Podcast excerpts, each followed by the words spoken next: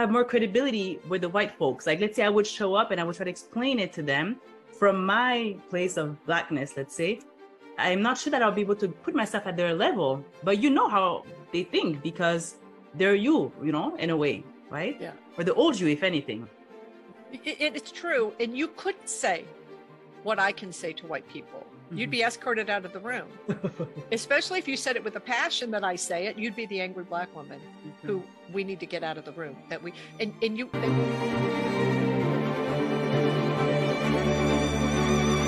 Hey, Linda Marie. hello. I'm so excited to have you on the Break Time with Patty show. Uh, this is long overdue. How are you doing today? I'm doing great. I'm very excited to be here. Very excited to be talking to you. Oh, thank you. Where do I begin?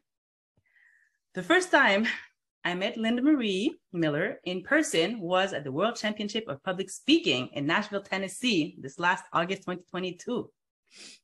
But it was not the, the first time that I laid my eyes on her, but more on that later. Who is Linda Marie Miller? Number one, she is a master communicator and a coach. She is the first runner up in the 2020 World Championship of Public Speaking. In other words, she was known as the second best speaker in the world that year. She is an inspirational public speaker, a keynote speaker, a certified experiential trainer, and International Coaching Federation certified ontological coach. My goodness, you're killing me with all those words this morning. Yes. Number two, she is a business leader. She uh, is a thought leader. Uh, as the owner of Empower, uh, Empowered Living LLC, she offers training and coaching that in- inspires everyone to be champions in the world. Her signature program, Champions of Change, is a visionary leadership uh, development program designed to transform participants into leaders in their lives, their organizations, their family, and their communities. And she's also a founding member of the Transformational Learning Consortium, an organization that focuses on elevating the skills of trainers, coaches, and learning and development professionals and creating community for collaborative projects. Finally, number three, she is a woman on a mission. She's a board member of Amplified Silence, LLC, a nonprofit committed to amplifying the voices of the wrongly and too longly incarcerated individuals in the United States. And Linda Marie Miller has one purpose in this world, and that is to have people get that they matter. She believes that a world that works for everybody begins with you and me walking willing. Oh, I've talked enough.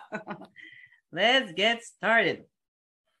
Can you please share with us how it was like to be in your shoes as a little girl and a teenager, please? Wow. Uh, I did not have one of those picture perfect childhoods.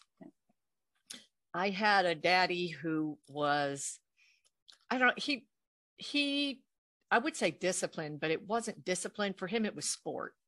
He enjoyed uh, beating his children.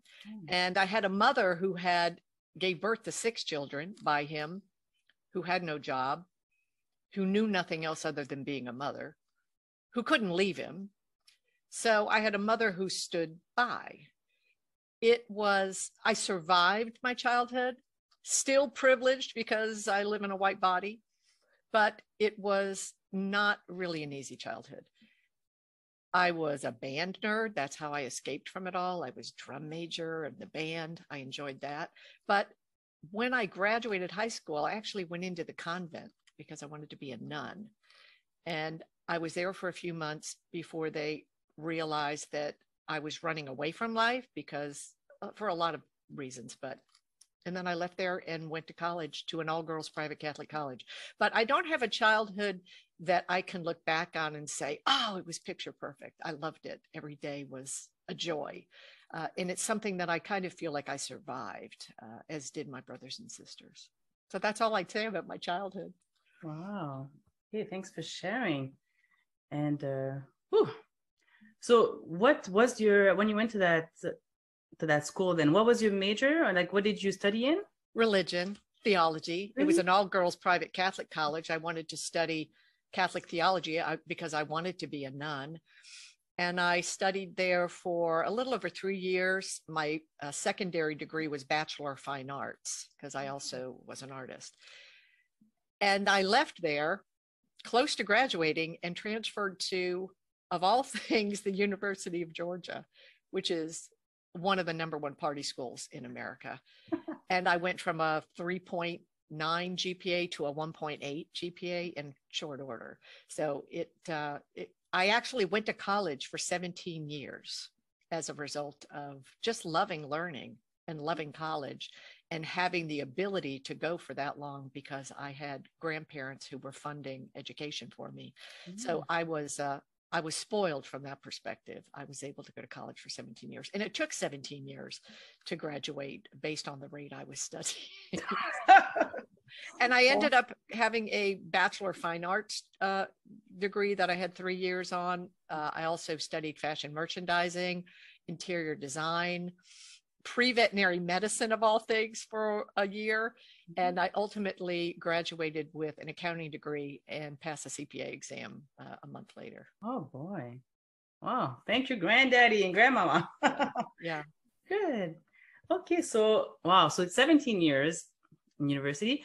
So when did your public speaking journey begin in all this then?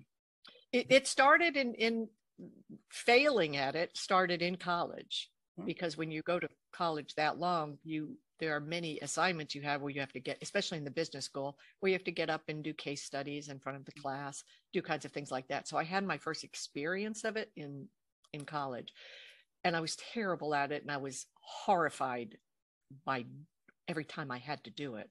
Mm. I was uh, I was not confident as as a mm. public speaker. But as I then went into corporate America and rose in the ranks of finance and became a senior finance exec, it was important to be able to speak in meetings. It was important to be able to speak intelligently in front of high level people. And I had to, when I was in my early 30s, I spoke to a group of senior treasury professionals that had been flown in from all over the country. I was scared to death. But back then, when you spoke, you used index cards. You on your on the lectern, you had your index cards, and I had them in my pocket of my this was in the 80s so the you know the dopey gray cpa suit with a little tie if you had suits back then they were very manly looking suits with a skirt instead of pants. And on my way to work to give this presentation first up on stage in front of high level treasurers from all over the country for the subsidiaries of this company i work for my husband was in front of me driving, and his car, the battery died at a stoplight. So he waved me over and used my car, and it jumped his off. And this is Houston, Texas, so it's very hot. Uh, th- almost late for the presentation, jumped on the stage, reached here to get my index cards. And not only were there no index cards, there was no pocket. I was wearing my husband's suit jacket, which was pinstriped, which was very similar back in the day of dopey gray women's business suits in the 80s, very much like his. And I had no index cards. And I'm standing on a stage in front of, I don't know, probably 80 or 90 treasurers from our subsidiaries, high level finance people. And thank heavens I didn't panic. Well, I did panic, but the overhead, that was back in the day. There was no PowerPoint. It was you were laying down oh. acetate oh. overheads. And I just would look at the overhead and make up something about it. And I got through the presentation. I didn't get fired, definitely made a fool of myself, and realized after that I would never, ever again speak from index cards, ever. And that I think set me up to learn how to embody whether it's a two hour workshop or a one hour keynote or a 10 minute, five to seven minute speech, I never rely on anything other than embodying the entire message inside of me and being able to deliver it without any extraneous type of help because it doesn't work out. Technology doesn't always work out for me. No, it's not just for you. I think it's a global pro- problem. Oh my God, I would have freaked out. I have to say, with um, anyway, a lot of people can relate. You know, most of the humans on Earth can relate with the, this panic of uh, speaking in public.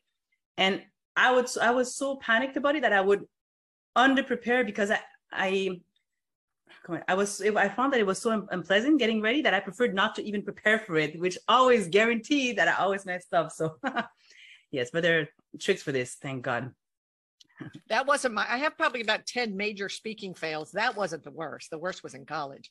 And i tell a story about that but that might be for another day.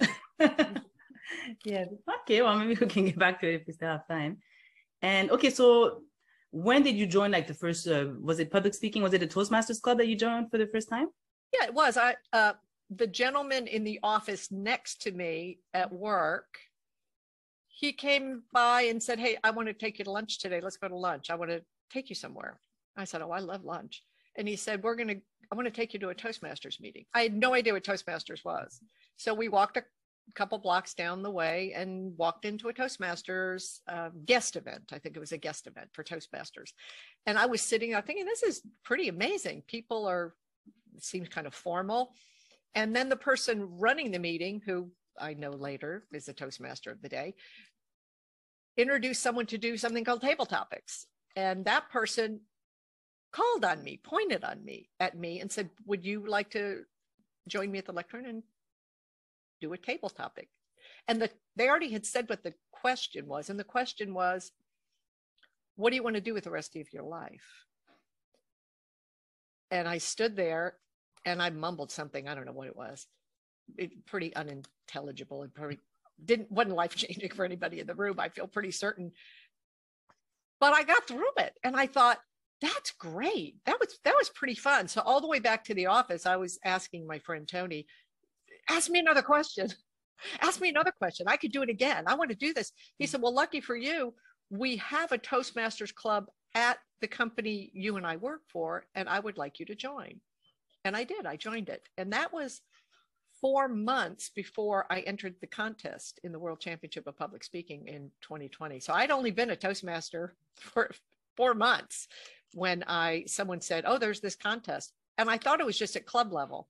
So I've learned all along the way. Oh, there's another level. Oh, there's another level. And then some point they said, "Look, if you win enough, they're going to pay for you to go to Paris." And then I was all in. I thought I want to go to Paris and uh, and then of course COVID hit and there was no Paris. And but uh, that's how I started in Toastmasters. It was just a, literally a few months before I entered into the international speech contest that culminates in the World Championship of Public mm-hmm. Speaking. And I was shocked more than anybody else that I kept winning at every level. I couldn't have been more shocked.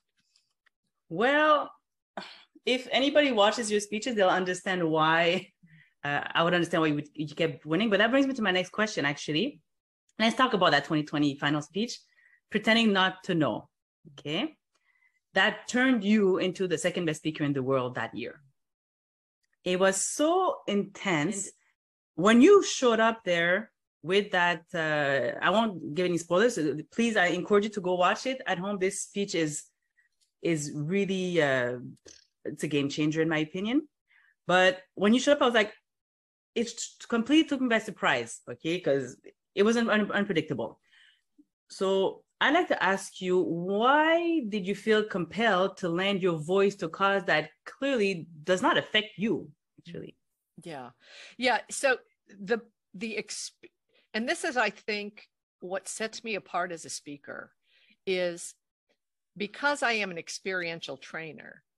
When I speak, it isn't to teach, it isn't to impart knowledge, when I speak, my intention is always to create an experience in the room, in the audience, in their hearts, in their minds. And I have, as an experiential trainer, I have some skills that I've learned along the way that create that ability. It's tools in my toolbox that a lot of people don't have because they are not experiential speakers. They are more speaking speakers. When I was going to be getting on a plane and going to Paris before COVID, that is not a speech that came to mind for me, right? Because I was going to be in Paris on a big stage, might have been something else. When I when it went virtual, And I said to myself, there in Paris, there might have been a couple thousand people in the room. But since this now is going to be on this stage and it was free, people didn't have to pay to listen, maybe there will be a bigger audience. Am I going to waste a bigger audience with some mamby-pamby message to the world? And I and I say this to people. If you were asked to deliver a message to the world, the entire world is watching and listening. What are you going to say? Are you going to waste it on talking about some nonsense? Are you going to waste it trying to win a trophy? You have the world listening. And I, at that point, I was thinking, I don't know, maybe 4,000 people will be watching. I found out later that over 53,000 people were watching when it streamed. And I knew it to be true because I think half of them started searching for me to tell me things to say things, what opened up for them, what resonated with them. So for me, because my life's purpose literally is whether I was in corporate America as a senior financial exec, is only to have people get that they matter. That's it. It isn't to be rich because I've been a millionaire twice in my life. But the universe has already also ditched, dished me up a severely handicapped child that was very, very expensive. The universe dished me up the love of my life who needed a lung transplant after I met him. $1.8 million for a lung transplant. The universe will take and give this thing called cash. If you bank on leaving a legacy in the world of cash, you are not leaving the greatest legacy you can leave in the world. But if your mission in life, if your purpose in life is to have people get that they matter, and as a result of them getting that they matter, they step into a life of no regrets, that's a legacy that lives on long past, like any money you could leave behind. I came to that realization about 12 years ago when my life switched to being about having people get that they matter. So when I had the opportunity by and I I honestly think this because the message that I was delivering, I believe the universe wanted that message delivered. I was just simply the vehicle to have it happen. So it, I think of some kind of intervention occurred in order for it to be heard, in order for it to land second place, which definitely gave it a bigger platform to be heard. Because I still have people reach out to me. Not a month goes by when someone says, Hey, I found this speech called Pretending Not to Know on YouTube, and I want to talk to you about it. It happens all the time. And it's only because something happened through the world. And, and I sometimes I think COVID happened as a result just so that speech could be delivered in the way that it was delivered to the audience it was delivered for, because it has been life changing for a lot of people. So that's why it wasn't, uh, there's no way in heck I thought I would ever be on, have a chance at winning first, second, or third place. And if you don't care about winning, which I knew I wouldn't win, why not? And this, when I coach people about speaking, especially contestants, I say, if you forget about the trophy if you simply be your message for the world, number one, it will profoundly change the world. And secondly, you probably have a better shot at getting a trophy if you will speak in that way. But we have so many people that we see them prepared speeches being, you know, forget my, forgive my saying this, verbally vomited on people without emotion or context or a sense of even believing what they're saying behind it that the, there's way too much of that in the world. I don't want to waste one minute wasting people's time talking about nonsense. So I don't talk about nonsense. When I talk about things, and it happened again this year at the when I made it to the final stage, uh, it was coming on the heels of a business meeting for that organization. That if I didn't know it before that business meeting, I knew afterwards that there's no way I'm going to even place in the top three given this speech. And I had to ask myself, do I care about the trophy or do I care about delivering this message on this day to this audience? Mm-hmm. And I care about the message more. Long answer, but that's my mm-hmm. answer to that. Oh no, that's a good answer. You're answering two of my questions in, in a one shot. So yeah, so that's that other speech, and I was there in person to to watch it, and wow, uh, it was called from the in, inside out, and also please go watch that one too. it's uh, another message that she was clearly very passionate about, and just to how can I say to highlight this, she was a top eight best speaker in the world. Okay, so she was the number two that in 20 um 20 in 2021 no no the 2021 no 2020 2021 i was winning until uh, I, I won and i was getting ready to compete at division which is area you know club area division.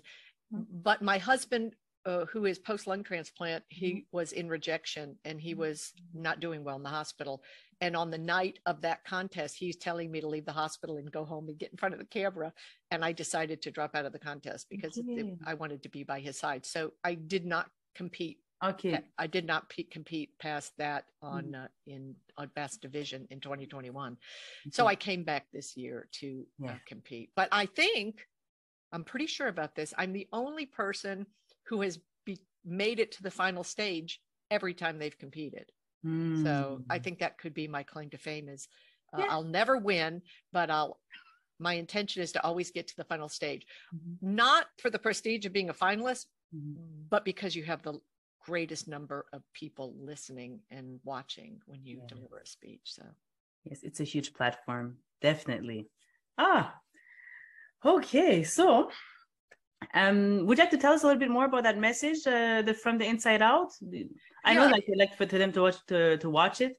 Yeah, you and you can see it on my channel. I think because because I the top three, you can see the top three winners, all their speeches on YouTube easily. Uh, mine, you'd have to go to my channel. Yes, I will add you a link. I will uh, definitely yeah. add you a link. Yeah, it's it's mm-hmm. called From the Inside Out, mm-hmm. and it. I talked about the journey of because I've always I've always uh, prided myself in not caring about who people are on the outside, what they look like, mm-hmm. where they come. From. Just I only care about who someone is on the inside. And then uh, my son-in-law of 12 years came out as transgender mm-hmm. and announced that he would be transitioning into a woman. And I thought I was all cooked and baked and mm-hmm. and I wasn't and it it impacted me and i had a very internally a very strong reaction to it my one of my best friends is queer mm-hmm. and i was shocked by my own reaction mm-hmm. but i thought no this is my family this is the father of my three grandchildren this is what happens to them like how selfish mm-hmm. of this human being to only care about and he was 42 years old when he made this decision. And the truth is that I had always known it from the first moment I laid eyes on him and met him before he married my stepdaughter. After meeting him, I told my husband, that's the most beautiful boy I've ever met. Mm-hmm. He was, I use the word androgynous. Mm-hmm. He was elegant. He was it, so it wasn't a surprise internally. I mean, when I realized it, but I I was worried about what people would say about me. I was worried. This is in South Carolina. Mm-hmm. I was worried about what the parents of the girls that would date my grandsons and want to meet the parent. I was worried about everything other than this human being getting to be fully expressed as who she is. And when I surrendered to the magnificence of who she was, who she'd always been, the amazing human being this was, I surrendered to, I love this human being. Mm-hmm. no matter what package uh, she comes in and and all of the fears i had about my grandsons they didn't miss a beat mm-hmm. this was just this magnificent person that had raised them and went through hell and back to raise them on his own before he met my stepdaughter mm-hmm. i worried about my stepdaughter it's her best friend she st- they still are best friends even though they are going through a divorce mm-hmm. uh, you know, and she just says she's only mad because now her best friend is better looking than her.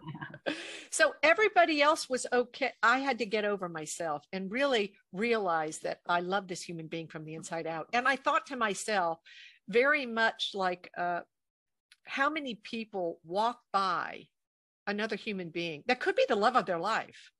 Uh, we all judge each other, and in the in America, men are always judging what women look like. Uh, you know, an, an, extra ounce of fat. They're not whatever it is. Mm-hmm.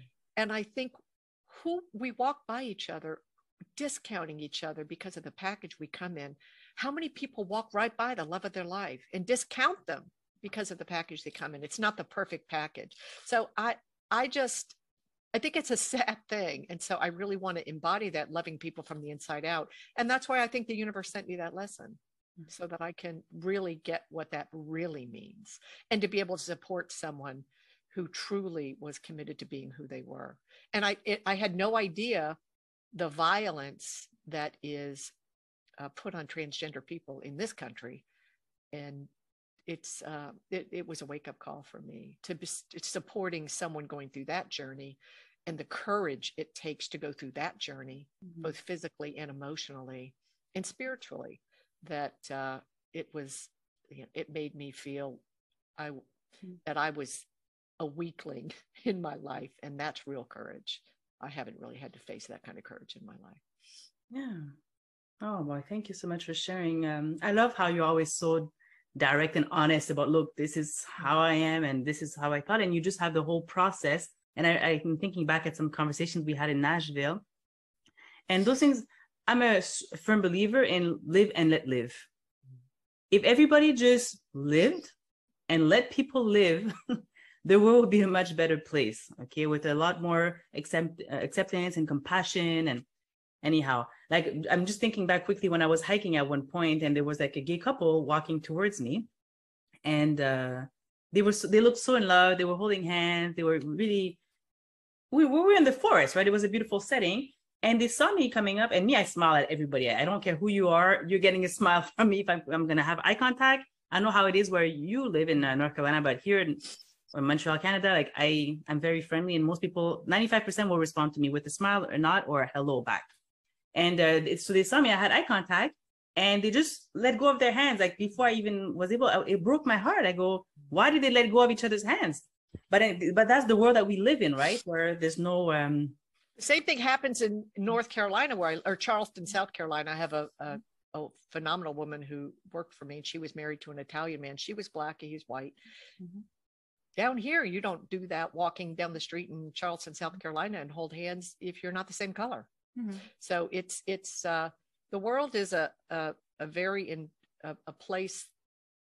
Uh, I don't want to call it evil, but a place of discontent with otherness than mm-hmm. and and I, I think I said it in that speech, a world that that fears what it doesn't understand and fear leads to hate of mm-hmm. what people don't understand. Mm-hmm. So if we just start not having sympathy for each other, but having empathy with each other, like you mm-hmm. are me and I am you, mm-hmm. and there is no differentiation between us, then I think we can come to a place where we can resolve a lot of the world's issues. Yes.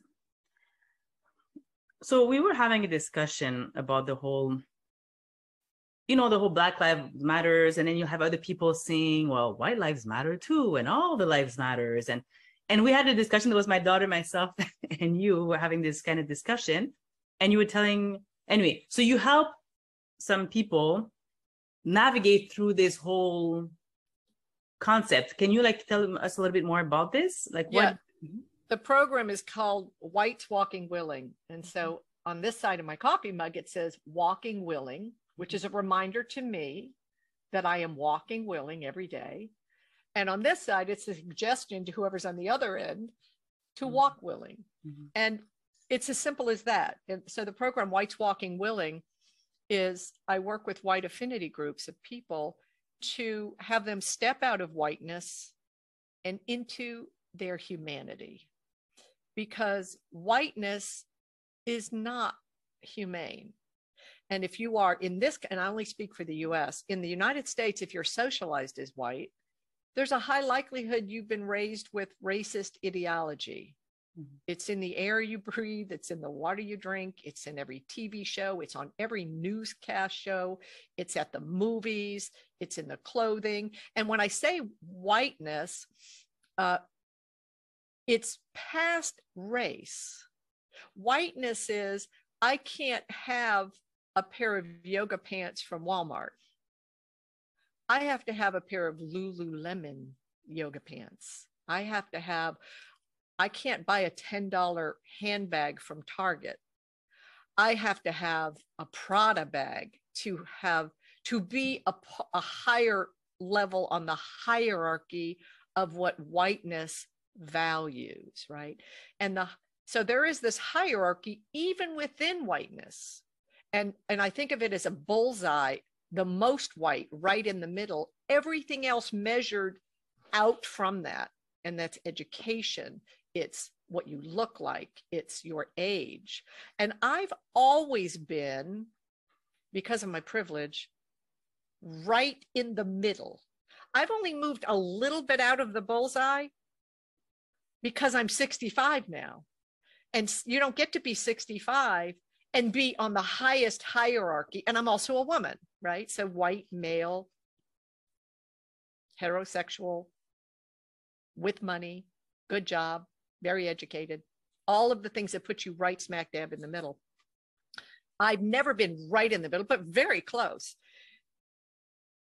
that's an inhumane place to live because there is a thing about whiteness that white people, the majority of white people, are totally unaware of. And that is the prices you're paying for being white. And secondly, the prices every other human being is paying for you showing up as whiteness. And when I say that, I say one of the prices white people pay is there is no community in whiteness. There's this thing called Clubhouse that mm-hmm. came, I joined a couple years ago. It's the first time I've ever had the experience to walk, to be in a space. This is an audio only app. I don't know if people are familiar with it, where I could walk into an all black space and listen. And I'm just down in the audience, just a nobody, nobody paying attention to me. I was blown away at the sense of community that exist among absolute strangers to each other that are non white. Referring to each other, men referring to women as queens, women referring to uh, men as brothers, women refer- referring to other women as sisters, don't even know each other. Mm-hmm. I thought to myself, I want that community. And I actually asked a group of white people that I was working with at the time, what if we just started referring to ourselves as sister or brother or queen or king? They were horrified. They couldn't even conceive of that kind of community. I said, well, what if we could create a deeper sense of community? It doesn't exist in white spaces all white spaces are competitive. All white spaces are looking with a side eye to another human being to and it's it's ingrained in us from the time we're young. Get the trophy get the ribbon in the sporting thing write the better report get the better grades go to the better school. Everything is about get the next promotion. Everything is sets up whiteness to not create community because for you to hold someone else up takes away from what you might have. We call it the great American dream. The great American dream isn't about being the most humane you can to your neighbor. The greatest American dream is having it all, having it all. And we even call ourselves this is a when you think about it this is a pretty sick word we call ourselves consumers we, they market to the consumer in you just the word we consume and we consume and we consume and we consume.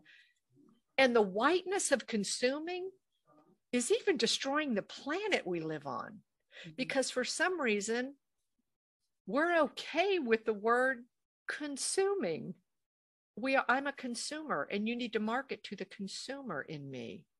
That's an inhumane way of identifying yourself.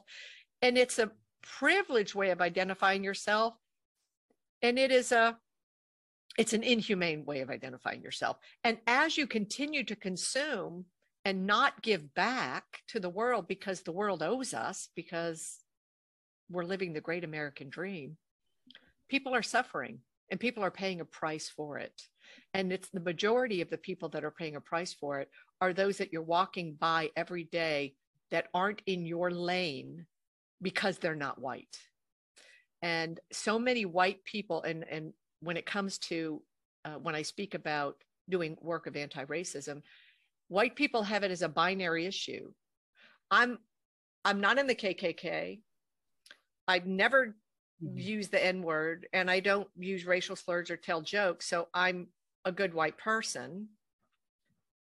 And over here is the bad white people, and that's not me. So I'm over here. So there's like nothing for me to do except sit on my couch and be mad when I see a black man being murdered on TV a hundred times over and over again in the news because that wasn't me. I didn't do that. I'm the good white person. Mm. But what I impart to white people is it's the good white people over here sitting on your couches in silence, living your very white life in your very white lane that allow this to can happen over here. And these people over here are loud and very vocal. The good white people need to stand up and get vocal. And the first step in doing that is raise is realizing and recognizing the racist in you. And because I've never met a white person that was socialized as white in the United States that can't identify with racist ideology, not because they asked for it, but because it's the way we were raised. It is, and, and even, and I say subconsciously, through the history we weren't taught, through the movies we did watch. Uh, and one of them that that's always a profound memory for me is right. I was a child of the early 70s. I mean, born in the 50s, but really being socialized as an, a, a young adult, uh, as a teenager in the 70s, early 70s. And right after all the civil rights gains in the 60s here in this country, come out one of the top movies in the early 70s was Planet of the Apes. And I look back on that and I know that was a dog whistle warning to whites in this country. Mm. And when we when you really as a white person when you join a group of other whites that are walking willing and really learning the white history of this country, it is so evident that it has been fashioned in a way to have you have you be privileged and receive benefit for staying silent about how you were raised. Uh, and when I started speaking out, and I was no longer loyal to or blind to and silent about what I was seeing in the world, whiteness turned on me. I get death threats. I get hate mail from white people. You still when do? I speak. Yeah, I do. I do. There, there, not a month goes by where I don't get. Uh, when it, and when I say white people, I mean I'm going to say whiteness because even people that are not white born in the U.S. When I started test driving the speech I gave two months ago for finals, I I stopped after I got two emails warning me not to deliver that speech in the finals if I made it that far. And and they were toastmasters. They were toastmasters. So and it was it was a it was a, a strong suggestion coming from love, but it was it was uh it was a warning not to do that. So when people this is what I say to and, and this is something this is whiteness too. White people love to be right white people don't like to be embarrassed. White people don't want to find themselves helping in a Karen situation, and that's a term in the US. They don't want to interrupt a Karen spewing some racist nonsense for fear they might end up on the video with the Karen on YouTube. Mm. And they're so when we can step out of whiteness and just step into our humanity that says, I can control what happens in front of me. And if I see racism happening in front of me, I will not stand for it. And and one thing when I think about, and for a lot of white people in this country, George Floyd, the murder of George Floyd was a huge pivot for them because they got up off the couch and they went out and marched and carried a Black Lives Matter sign, but they're sitting on their couch again. And I ask myself, how many murders do white people need to see before they actually will stay in action and stay involved and step out of their whiteness and into you know what it means to be a true anti-racist in in this country. And one of the things I think back on when I watch uh, the George Floyd murder, and I think about the people on the curb that stood mm. with their cameras. And I think about one woman in particular who was a firefighter. And she came across the scene, and she was a white woman. And she came upon the scene and she pushed in a little bit. And she was told to get on the curb. If you're a firefighter, you know you shouldn't be getting involved. So she stood on the curb. And I asked myself, I'm going to cry, had I been that woman, could I not have found the courage to say, I know what's happening here, and they are not going to shoot a white woman. I am going to step off the curb and I am going to be wrestled to the ground. I am going to interrupt because this will not stand in front of me. Knowing as a white woman with cameras rolling, white men were not going to shoot her. And had she been wrestled to the ground, it might have detracted from the murder that was taking place on the pavement. And I ask myself, can I be brave enough to stand up, step in, and speak up? And I invite other white people to do that because it lives depend on us doing it. And when when someone I, I I'm on a I'm on a roll here. When people at work say, I don't speak up about racism when I see it at work because I'll handle it, you know, even if it's a micro, I don't believe in the term microaggression, but when I see something happen, I'll talk to someone on the side because I don't want to not, I don't want to lose my job. Mm-hmm. And I say to those white people, you can easily get another job. If every white person in this country said no more, it would end tomorrow.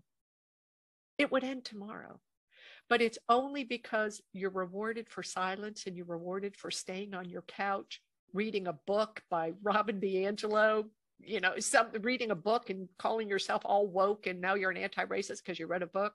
Mm-hmm. You are not in action unless you're in action today.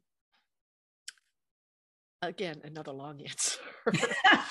Sorry. Ooh, no, you are asking me these powerful questions uh, that I'm so um and and when I when I and i am going to add this too, that the difference when I'm a 65 year old, I'm an old white lady, and because of that seven minute speech in 2020, someone saw it and reached out to me, and as a result of that, asked me to come speak at a law school mm. to all of the professors. They're all attorneys. Mm.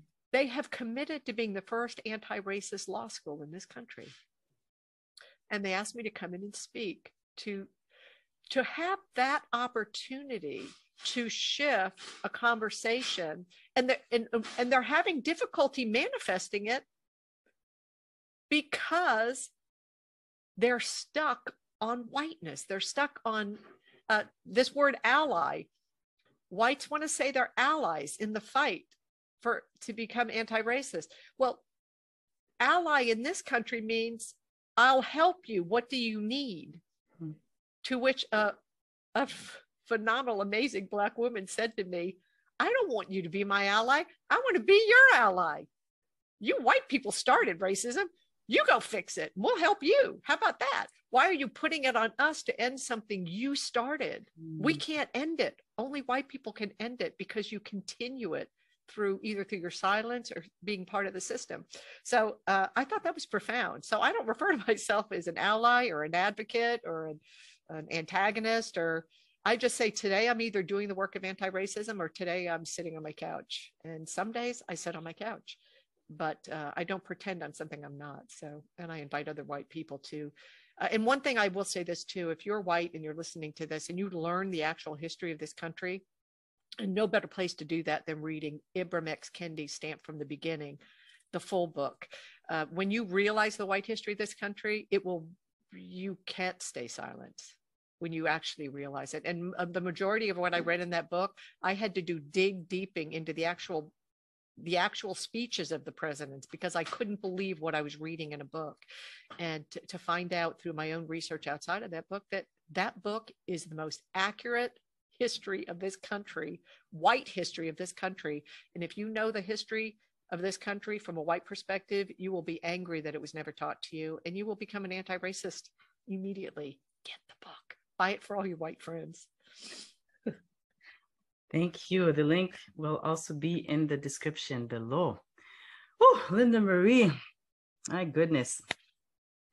Thank you for, well, thank you for, for, for, for your speech. So again, that's going back to pretending not to know uh, because a lot of work was put into framing it in seven minutes. So that'll give you a good idea. But also I'd like to say that because you are a white lady, you have more credibility with the white folks. Like, let's say I would show up and I would try to explain it to them from my place of blackness, let's say. I'm not sure that I'll be able to put myself at their level, but you know how they think because they're you, you know, in a way, right? Yeah. Or the old you, if anything. It, it's true. And you couldn't say what I can say to white people. Mm-hmm. You'd be escorted out of the room, especially if you said it with the passion that I say it. You'd be the angry black woman okay. who we need to get out of the room. That we and and you they would turn you off. To me, it's more like, uh, and the reason I work with white affinity groups is it's if there is a black person in the room, white people want to impress the one black person in the room by being the one good white person in the room. I've had white women say to me, I'm not a racist. I have biracial children. That does not make you an anti racist. I don't care how many black men you slept with, even if you married one, you're still a white person and you still go out into the world as white. Uh, poor white people will say, or people that are, aren't financially privileged. I have no privilege. I'm poor. I live in a trailer park. And I say, yeah, but you are privileged simply because your skin is white.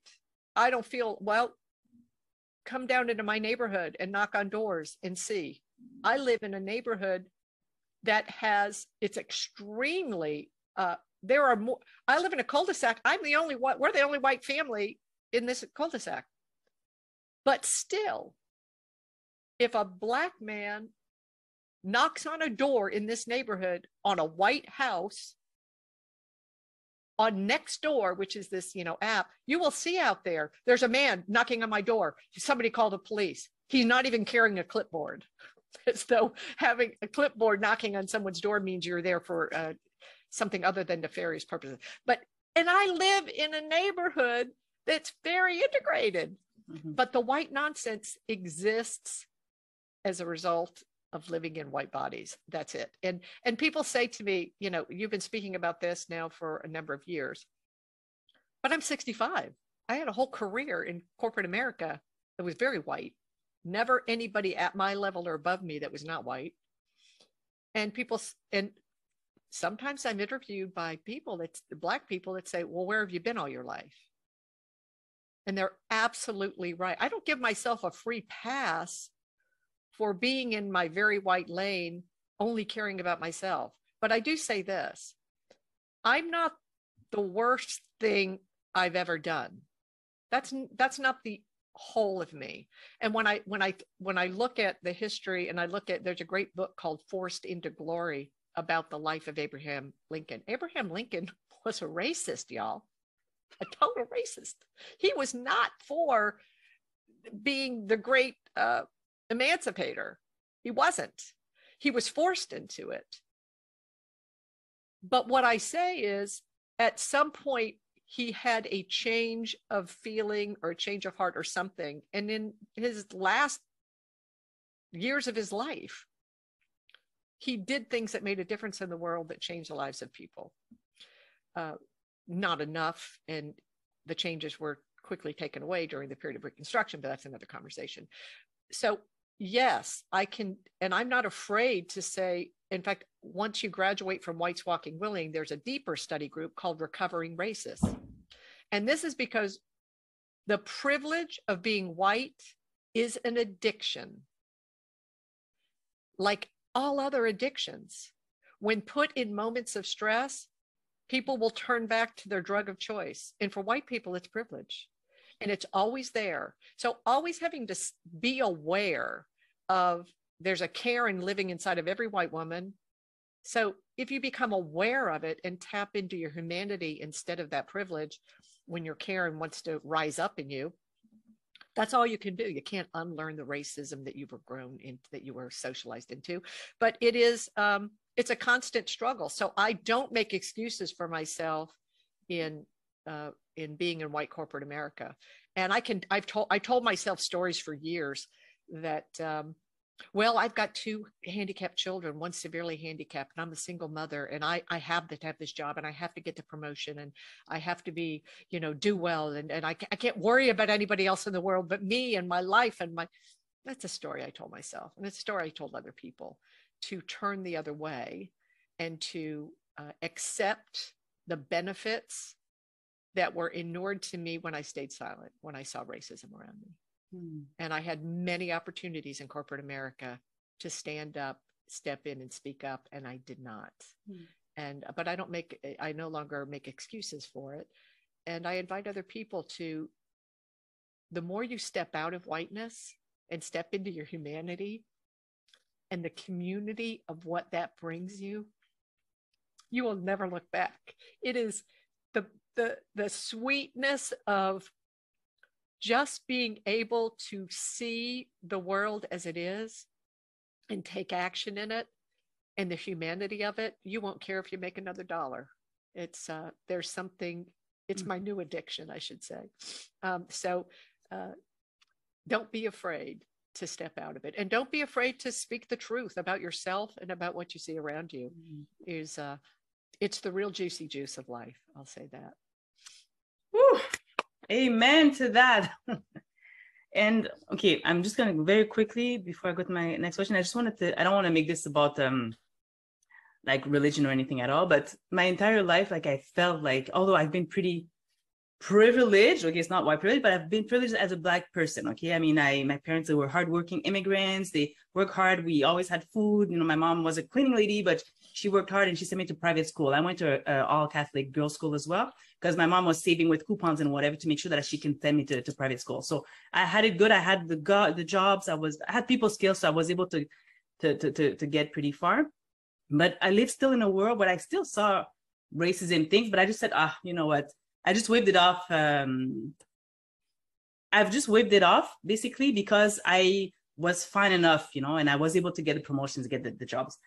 But I have to say that, but I did feel like you know humans are just despicable you know i was like a dog person i love dogs animals or whatever but animal uh, humans i was like you know i did not think much of them until i joined my community i am part of this church called église nouvelle vie like new life church and not to say that christians are like a, a, a special group or better or whatever the point is we're all humans whatever form we're in because you're mentioning the toastmasters who threaten you there's great fantastic toastmasters they're great uh, catholic Christians, Muslims, or whatever, right? So there's still greatness in different circles.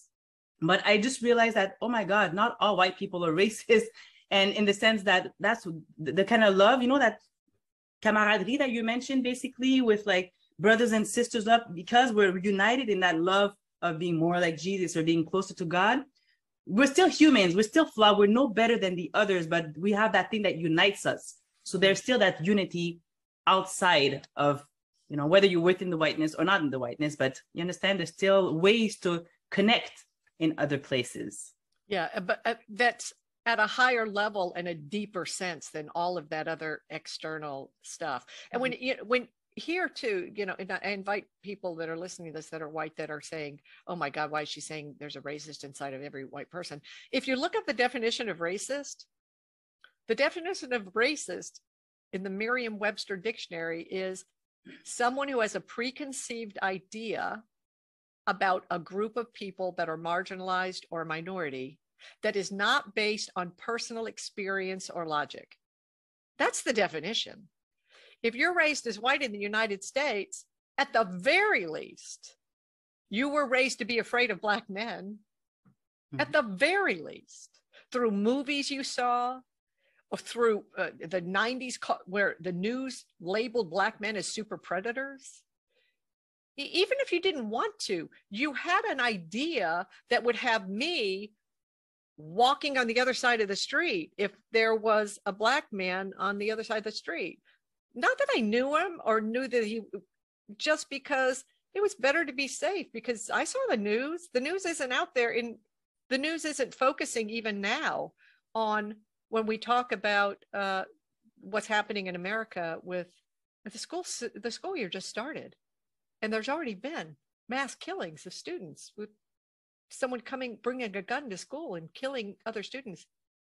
They're white boys. These are white boys. No one is saying in the world, be afraid of white teenage boys. They might kill you. And in this country, if you're going to school in the United States, you have a higher likelihood of being killed by a white boy who got a gun from his mom and dad's gun closet. But we are not on the news calling white boys super predators or be afraid of white boys. We're we don't do that, but that's what happens when it comes to uh, even on the news now when I watch it. They are criminalizing the color of a person's skin and having them being up to no good for whatever it is. But we don't do the same thing. We generalize when a black man does something. We don't generalize when a white boy does something, a lot of white boys doing something. We should be generalizing. I'm more afraid than a white boy that's high school age than anything else right now. But we don't we don't do that in this country. So there are preconceived ideas that white people have been raised with, even if you were raised in a diverse neighborhood, that uh, that is embodied in you. It's in your DNA and historically in your DNA. So why not just stop denying it and let's all just work on a solution that uh, that creates something possible. And in we're at a we're at a you know if you're in America, you see a huge divide right now, and we think it's over politics but it isn't over politics. It is to turn the clock back. And I firmly believe that making America great again is turning it back, turning it back to a pre 60s time. We have uh, on October 31st, the Supreme Court is hearing two cases. The Supreme Court, you can watch it, you can listen to the audio live Supreme Court hearings on October 1st on your computer two cases. One being that's come all the way to the Supreme Court against the University of North Carolina, and the other one against Harvard University, trying to dismantle and unwrap any and all affirmative action. In an effort to create equity in this country in the 60s, we started to allow universities the right to consider things other than all of the extracurricular activities that white students had the opportunity to do in high school and volunteer work because they didn't have to go to work to raise money for the family. We focused it all on these white criteria to get into universities.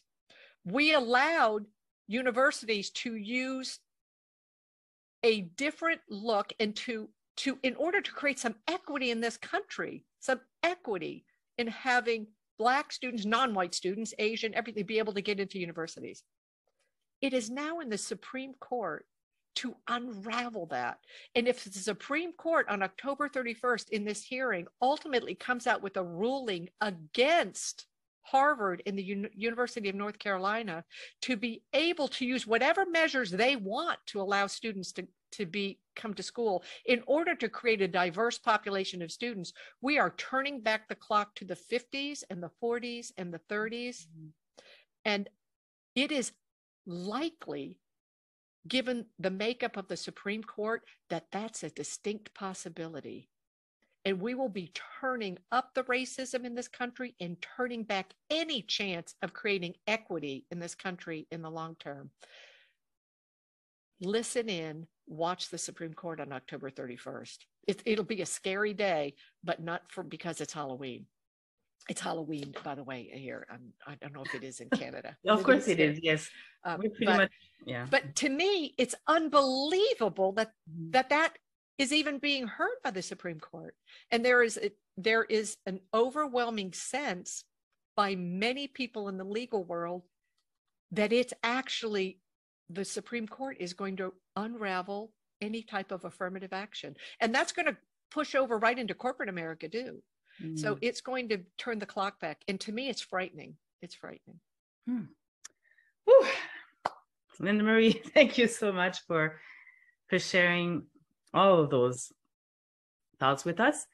And I would just like to to quickly because I like to talk quickly about public speaking because I feel there's a lot of power. There's a lot of power because now you're able to share all those things with me because you you found your voice, right? Mm. You're the main reason why I joined Stage Time University. Okay, uh, like I knew about Stage it. time. Yeah, yeah, Stage Time. I knew about it before because I did interview Darren LaCroix, which is a fi- the founder. But I'll never forget. We were sitting at this Italian restaurant in Nashville, you and I, and my- daughter and a few others. And when you found out that I was not a member, you looked at me, you know, like as if I was from a different galaxy, and he goes, "What? What's wrong with you? What's wrong with you? What the heck are you waiting for?" so anyhow, I just joined, and it was the best decision ever. Can you just tell us a little bit about um, it since you've been a member for longer? Yeah, I've been a member for uh, almost, it's going on two years. The first year I wasn't able to be involved very much because uh, my husband was having some health issues. Mhm. Stage Time University, I think it's $47 a month for a- Mhm. their program called Presentation Mastery. It is the, for $47 a month, you have resources, look it up, uh, resources that you can't get anywhere else for $47 a month plus four coaching sessions a month where you can sign up and be on a hot seat and be coached by the real deal. Two prior world champion of public speaking darren lacroix and mark brown there is something called a story dig. You have no idea. You think you have a story about something but you have no idea the deepest message that that story can have until you've been coached by jennifer leone who's from uh, australia she's magnificent I'm going for a story dig on November 2nd. If you join stage time before then, come hear me get a story dig about what it really means to get a story dig. If you really want to make a difference in the world, you can get started with presentation mastery for 47 bucks a month in Stage Time University. There are tons of workshops that they do, uh, present virtual presentations. These three-day intensives, they cost more, but if you're a member of Stage Time, I think you get 60% off, which is a real deal. And I just committed to being all in all the time with stage time. And I absolutely have learned so much. If you want to be a professional speaker, then joining their business mastery program is what I really recommend. And I think that's $197 a month, where you get all of the presentation mastery, but then you get all the business mastery, which is how to actually create big money speaking gigs for yourself that doesn't happen by just being able to speak. So I think uh, presentation mastery is great for someone who wants to become a better public speaker, a better speaker, even if you're, I, I think it really should be utilized by corporate America. I've been to more conventions, banking conventions, where I've just thought bankers need to learn how to speak. Uh, I think Darren should be promoting Stage Time University to you know corporate stage Mm. time and it, banking there's the banking world alone could Oh, he could be busy for so anyway so i i really i'm a student of stage time i love it i suggest it to anybody who is wanting to get a little bit better at speaking. I have a program myself called mastery in action which is an 18 month certification mm-hmm. program. It's rigorous. You don't get out of there uh, with a certification unless you absolutely have leveled yourself up as a speaker so uh, if anybody's interested in that, you can reach out to me. I have a new cohort beginning in January for that, but it's 18 months Mhm. and it's rigorous and there's hope, but it's, it's rigorous. So Yeah. it's way, it's a whole different level. It's experiential speaking. It, Mm. and it's, it's empowered speaking an entirely different level. Mhm. And so that looks a certain way. And that's what I'm proficient at creating is impactful speakers. Yes, the link will also be, all those links will be down in the description. Thank you, because I feel that the world needs tools. Like I think Rena Romano, I did interview her as well. She was, I don't want to share her story, but she, let's say she dealt with abuse in, in her life and she wanted to learn how to frame her message. And now she's a TEDx speaker. She's like changing the world, leg- legislations in the US as well. And she went through Stage Time University because it could be very dangerous when you start speaking. It's great to start speaking because people think, oh, I'm speaking in public. I'm public speaking, but you can cause a lot of damage if you don't frame them, your messages in a certain way. You can be very triggering. So I'm just saying sometimes there, there are tools, there's Toastmasters, there's places like Stage Time University. tools Mhm. all these tools in your toolbox yeah i can't go into a i can't go into a large group in, in a room full of white people and say, raise your hand if you're a racist. And how many we got here in the room? like, I better have something after that that can relieve tension. That there are all of these tools in my toolbox, uh, whether it's neuro linguistic programming, is a huge tool for speakers to have in their toolbox. Study NLP, mm-hmm. study rhetorical tools. You have to be able to speak in a particular way especially if you're speaking about provocative subjects and something like um, uh, abuse uh, of women. That is something you have to you create that kind of tension in a communication. You have to have ways to neutralize that to feed off of that to, to and also if you want people to get up and take action if you have a call to action about what you wanted people to do you better be able to speak with impact. You mm-hmm. just can't just get up and start opening your mouth and saying whatever you want. And it's a skill and it's a skill that can be learned. Nobody is born a born speaker. Mm-hmm. It, it, you see a great speaker, it's because they have worked hard at it. It takes practice. Mm-hmm. It takes becoming a master in action, is what I call it. Absolutely.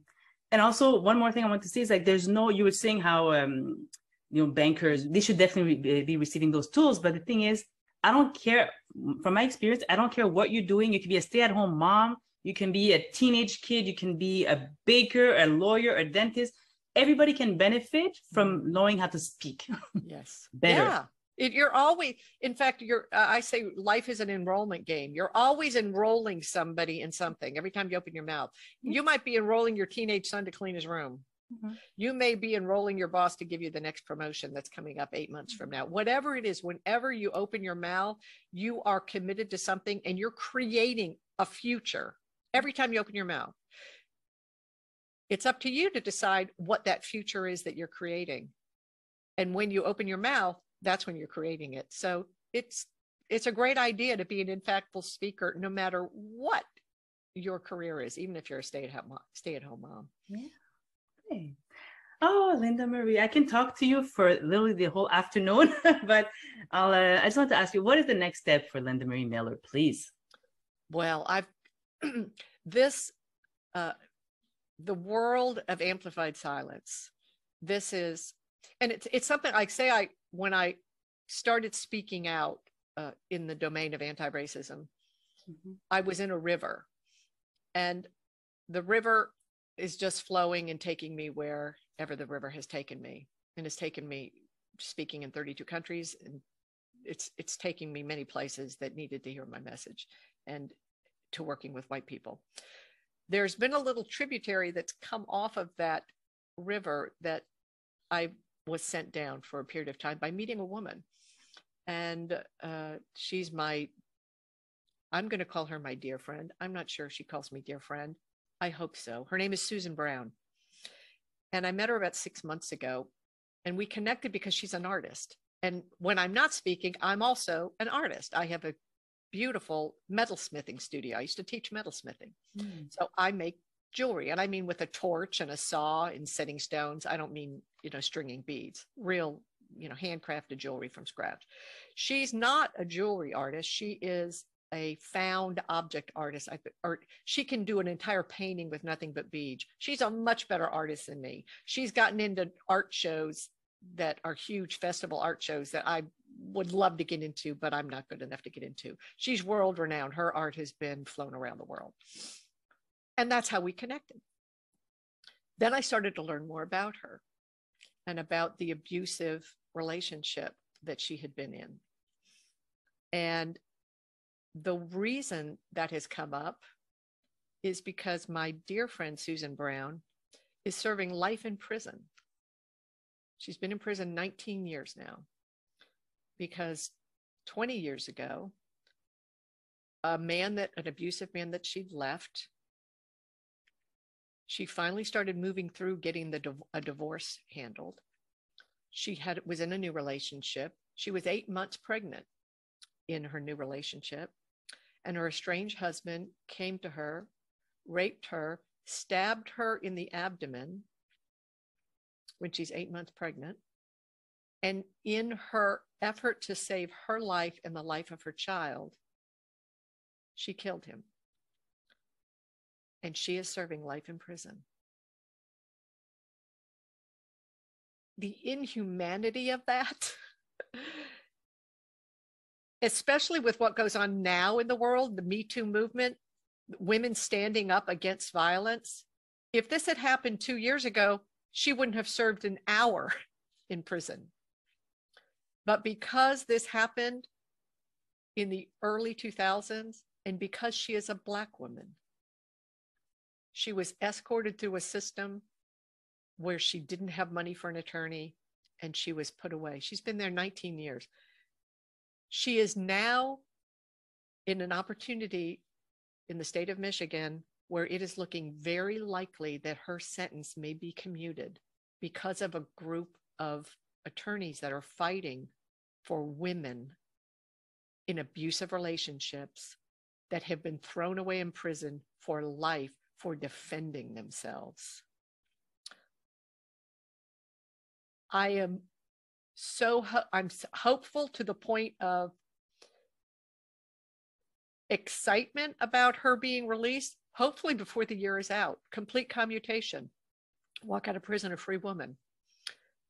But what it has brought me to is a realization of how many people are incarcerated simply because of the color of their skin. The inequity in this country, in America, in a country that has privatized prison systems where now states pay penalties to ev- for every bed that's not filled in a prison which empowers court systems to fill up the prisons so the states don't have to pay the penalty fee to the private prison. We have a president who last month got on the news and proudly said he has decriminalized or, or, or stricken the record of any person with mar- you know some mar- simple possession of marijuana. There's not one human being in this country who will be released from prison as a result of what president biden did why should anyone be in prison for selling marijuana, since marijuana is now legal in so many states and will ultimately be legal in every state. Let's face it, we're not, let's not kid ourselves. But the people that will continue to be harmed were the people will be the people that don't have white skin that are in federal prisons. If you are if you are not living in a white body, it is highly unlikely that you're going to be arrested and become a felon as a result of marijuana. But in this country, it still happens as a, if you are living in a non-white body. That I say that to say there's no, it's not a mistake that I met Susan Brown. It's not a mistake that we connected first as artists. It's not a mistake that she ultimately trusted me, a white woman, to share her story. And just this morning, I received in, in a package and read it all, her whole commutation, her whole trial, all of it. Um, and it brought me to my knees to think what we are doing to women in this country that are abused and blaming women for for being abused and for defending themselves so i think that there's a whole other avenue that i'll be traveling and like i say i'm just in the river and i'm letting the river take me where i need to speak because i will speak and I even realized this morning when I read all of the things from the attorney and I read about, and I actually, for the first moment, thought, I may be able to hug this friend of mine. I may be, eh, she may actually get out of prison. That I said to myself, maybe this is my speech for next year on the final stage. Maybe the speech is, I have a friend and her name is Susan Brown, and introduce her to the world so that they can see what's happening to women in this country. Anyway, I'm so sorry. You'll have to cut all that out because here I am just um no, Linda Marie. I I I came prepared. I, I put my Kleenex box on you. Every time you speak, you move me. So that's why I really hope that our audience will get to watch at least the two speeches and the third one. Hope maybe about Susan Brown when you'll be on the final uh, stage again. In the Bahamas, in the Bahamas. I, will be going, whether I, I, qualify myself or not, I'm going. So just to support the speakers and definitely to support, to support you. And if finally someone in the audience would like to reach out to you for coaching services, trainings, workshops, you to deliver a keynote address or come speak to their white friends, what is the best way to reach you? Yeah, you can do that through my my website, which is it is I have another website that's going to be coming up in the next 30 days. But in the meantime, you can go to the website that's out there, www.lindamariemiller.com. And just there's a contact thing, send me a message. If you, uh, you can put my email in there too, miller.lindamarie at gmail. If you're interested in the next cohort of Whites Walking Willing, which is a journey of this is only for white people uh, as we unfold whiteness and uh, do it in a safe, caring, uh, responsible way for you but we don't there's nobody to impress so you don't don't call me or contact me if you think you're a good white person and you want to come help me help all the other non-good white people uh, because you are me and i am you and we don't we don't deal with white nonsense. So we're we're just fully expressed as who we are. And if and there's a there's a community in that safeness of of being able to be non-performative uh, mm. with each other. So we check our uh, good whiteness at the door and we just step in and start speaking. And here's what will happen. If you if you are white and you want to step into a journey out of whiteness into humanity you will start your life will be at some point start to flash in front of you and you will remember things that you were indoctrinated into and have long since forgotten and things will come up for you and you will start to release what has been embodied in you things that you don't even remember don't even remember but they're still living in you in your dna and you pass it on through your silence. So if you're interested in that reach out to me. If you're interested in if you do dei work and you want to bring in uh, uh, the uh, old white lady to uh, set the tone with the white people in the room first before you step in and do your deep work. Because one thing about DEI in this country, post George Floyd, a lot of Black owned DEI companies got contracts with corporate America, but most of them were told to meet my people where they are. Most of them were told to come in and be with white people on the long arc or the journey of something, which basically is saying to uh, people come in and make my white people comfortable, which is actually an, a, a, violence against a black owned DEI company, in my opinion. And I think that white people can um, can own uh, the work of being an anti-racist uh, immediately and step in, and we can all stand and say, "Not one more day. It will not happen." And we can end what has been a scourge on this country, we can end it in, in 48 hours if we want to. So join me on the journey uh, out of whiteness and walk willing. All you got to do is walk willing. Reach out to me. I'd love, even if it's just to have a conversation. And if you think I'm crazy, uh, and you uh, want to send me some hate mail, send it. We can have a conversation about it. I don't. Uh, there's a great there's a great poem uh, that I like to think of with white with uh, walk willing.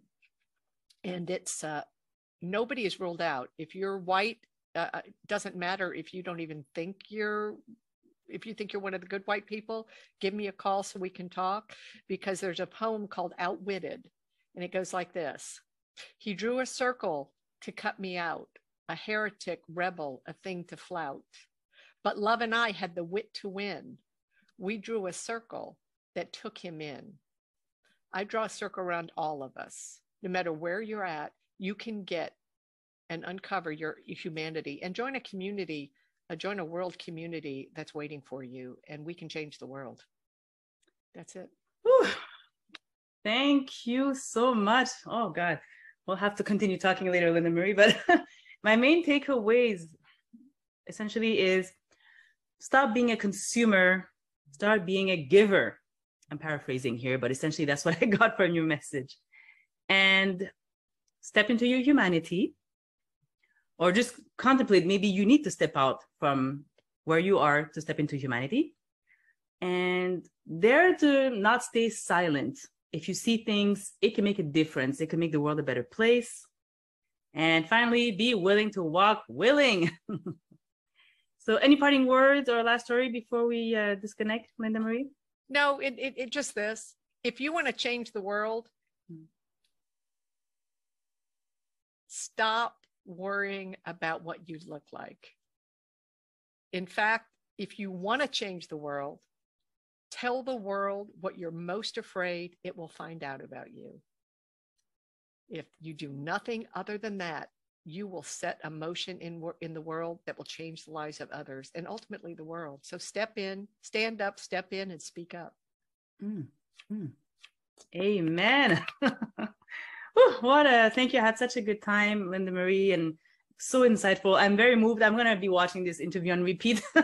so uh, thank you so much for your time and at home or wherever you are. Thank you for watching. I hope that you're feeling as empowered as I am and as inspired to try to change the world with one little action at a time. And don't hesitate to leave us comments. We will. I will respond to every comment that you uh, leave. So please uh, feel free to leave comments. And I will leave you with this: the power of your voice can change the world. Find it and use it. See you in the next video. Bye-bye. Bye.